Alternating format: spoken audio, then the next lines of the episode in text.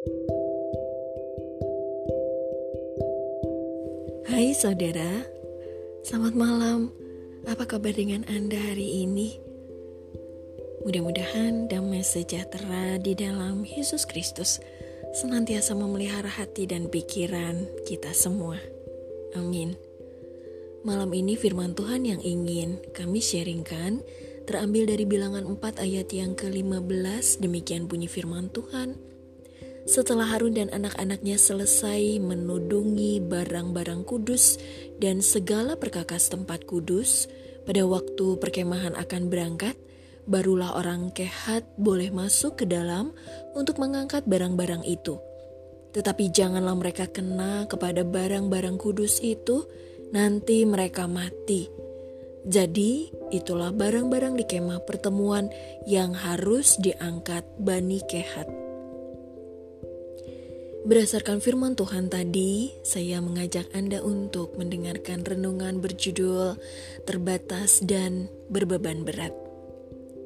Saudara Bani Kehat adalah keturunan Lewi yang terdiri dari kaum Amram, kaum Isha, kaum Hebron, dan kaum Uziel sebagai bagian dari suku Lewi yang bertugas sepenuhnya untuk melayani Allah di bait sucinya, Bani Kehat harus kuat secara fisik karena mereka bertanggung jawab untuk mengangkat langsung barang-barang kudus dalam bait Allah. Namun mereka tidak boleh menyentuh atau melihat langsung barang-barang kudus tersebut. Larangan ini mengandung ancaman hukuman mati, saudara, bila dilanggar. Tugas mereka benar-benar terbatas dan berat Aturan ini diajarkan secara turun-temurun kepada generasi demi generasi di kaum keturunan Bani Kehat. Saudara, hari-hari ini kita hidup dalam begitu banyak pembatasan.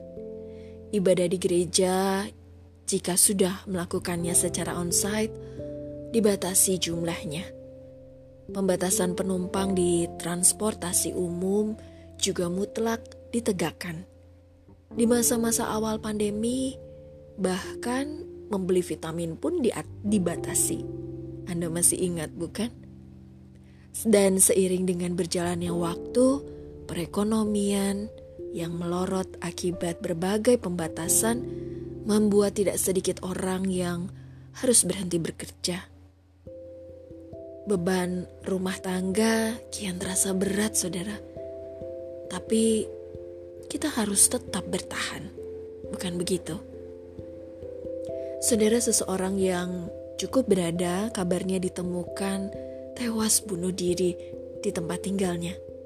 Setelah diselidiki sebelum menembakkan dirinya sendiri, pria itu telah membunuh anak-anak dan istrinya dengan senjata yang sama. Dikisahkan bahwa usaha keluarga ini bangkrut akibat wabah COVID-19. Mereka terpaksa menjual berbagai aset yang masih tersisa untuk mencukupi kebutuhan hidup sehari-hari. Dan terakhir dengan berat hati, ia menjual rumah mewahnya dan menjadi depresi karena merasa sudah jatuh miskin. Ia pun memutuskan untuk mengakhiri penderitaannya di dunia ini bersama seluruh keluarganya.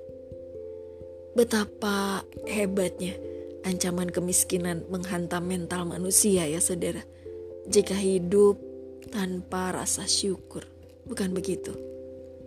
Padahal di era yang lampau ada sepasang suami istri yang hobinya adalah bermabuk-mabukan dan mereka bangkrut akibat terlalu banyak bermabuk ria. Rumah mewah mereka kini menjadi pemandangan sehari-hari buat mereka saat mereka menggelandang saudara di kotanya sendiri. Saudara, mari bersama-sama berjuang dalam iman dan pengharapan kita kepada Yesus Kristus.